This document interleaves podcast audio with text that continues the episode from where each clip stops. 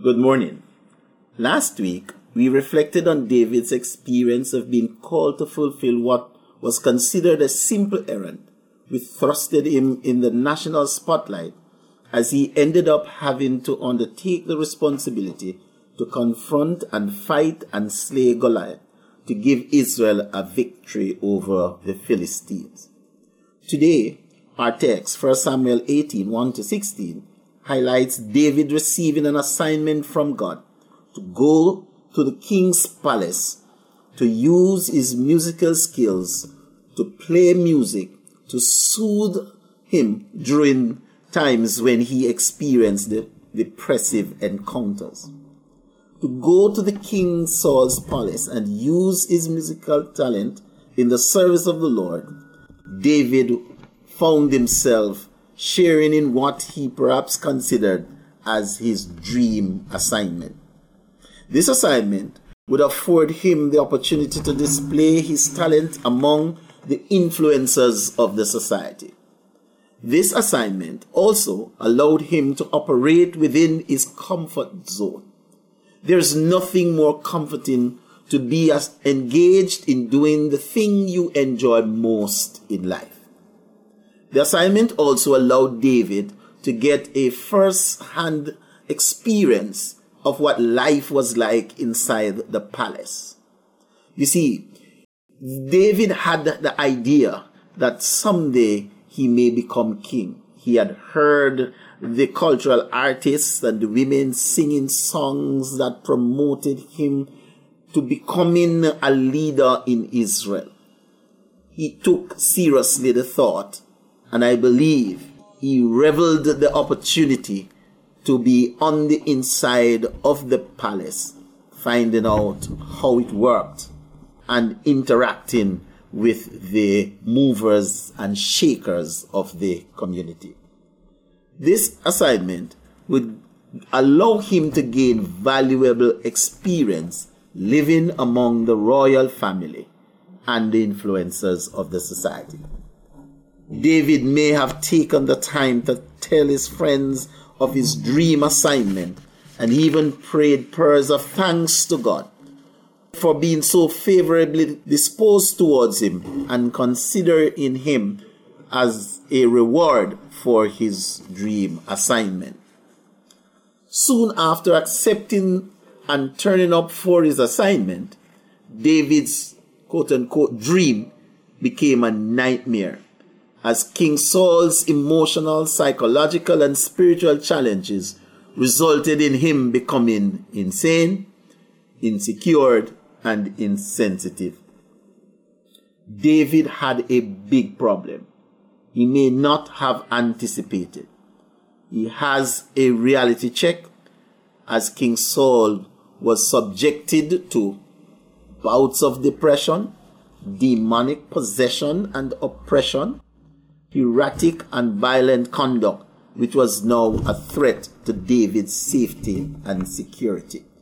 In fact, his life was now threatened as King Saul attempted to kill him as he threw the javelin at him during those depressive bouts.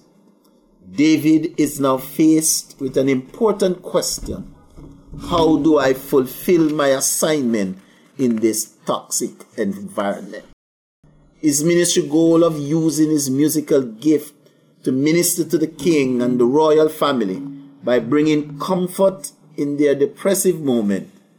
David's survival in the palace was now a matter of deep concern. Should he abandon his assignment and seek to preserve his life? If he has to be looking over his shoulder every day, what is the quality of service he now is able to deliver in this context of intense insecurity. Like David, there are times when we are faced with challenging circumstances in ministry and we have to make major decisions regarding our continued engagement.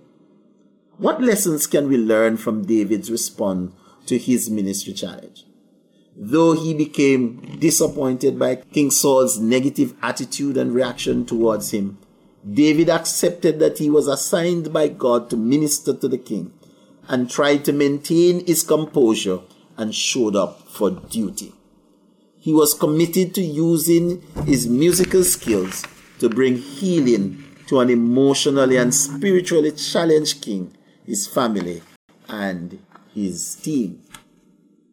As we give consideration to how to react to these challenging and toxic ministry environment due to instability among community members, whether in our homes, places of worship, employment, or in our community where we reside, let us learn from David. Constantly remind yourself that it was the Lord who assigned you to your ministry task. Accept that the Lord has a purpose for your assignment, even when you may not see it in the challenging circumstances with which you are faced. In the moments when you are faced with stressful situations that often cause us frustration, anxiety, and suffering, the tendency is to avoid and even abandon our assignment in order to preserve ourselves. We need to remind ourselves that God is with us and He will never abandon us. In Matthew 18, when the Lord was commissioning His disciples to go into the world to make disciples, He gave them the assurance that all authority in heaven and earth was assigned to Him so they should confidently go and fulfill their mission. We are continuing this mission. Be spiritually perceptive. Identify and use the resources God has made available to you. It is to ensure your survival. Generally, when we find ourselves in emotionally and spiritually toxic ministry environment, we tend to indulge in self-pity like Elijah's experience with King Ahab and Jezebel.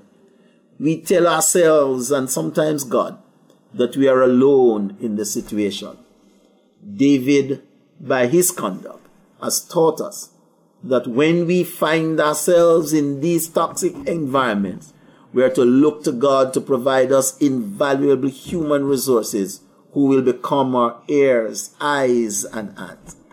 Despite the hostility of King Saul to David in the palace, God provided support for David from Saul's very household.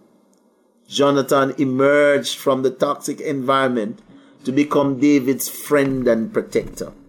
David could have become depressed himself and engaged in self pity, becoming self absorbed, and missed the opportunity for social interaction and failed to respond to Jonathan's social interactions. However, he declined such an attitude and he was favorably disposed towards Jonathan. My encouragement be open to what God is doing around and among you. Spiritually perceptibility comes from being intimate with God intimacy with God comes from being in His presence, seeking His will through prayer and medication, as Psalm 1 declares. His delight is in the law of God, and in His law he meditates day and night. Jonathan proved to be a genuine friend and protector of David by looking out for his safety as he stood between David and his father. What a provision from the Lord. Remember, He promises never to leave nor forsake us, even in our most toxic relationship. Amen.